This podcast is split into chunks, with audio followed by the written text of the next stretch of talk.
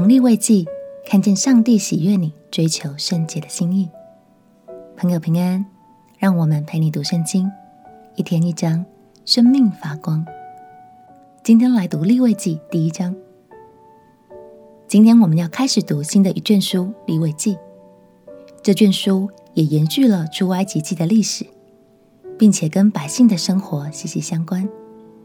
除了教导百姓们要如何保有圣洁，另外还有环境卫生、传染病防治等等的规范。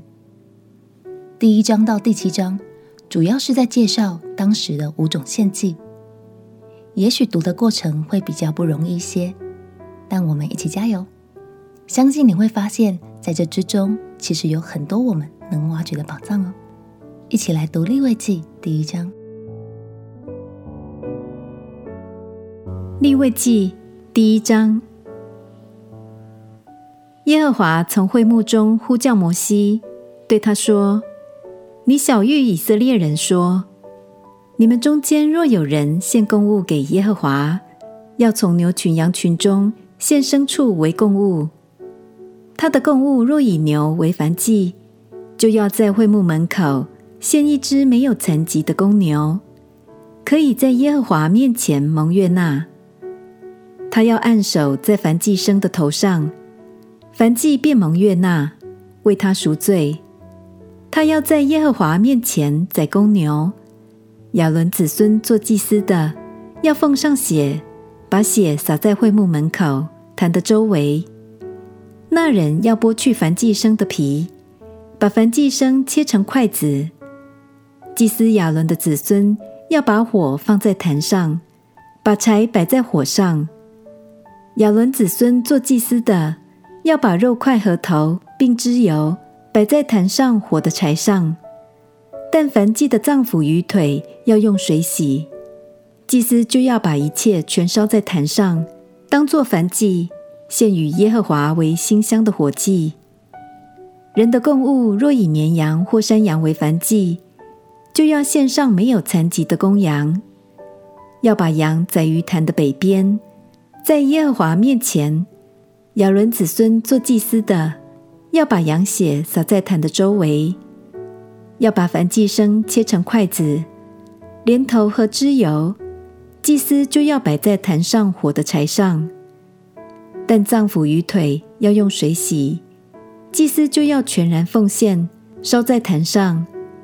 这是燔祭，是献与耶和华为馨香的火祭。人奉给耶和华的供物。若以鸟为燔祭，就要献斑鸠或是雏鸽为供物。祭司要把鸟拿到坛前，揪下头来，把鸟烧在坛上。鸟的血要留在坛的旁边，又要把鸟的素子和脏物除掉，丢在坛的东边倒灰的地方。要拿着鸟的两个翅膀，把鸟撕开，只是不可撕断。祭司要在坛上。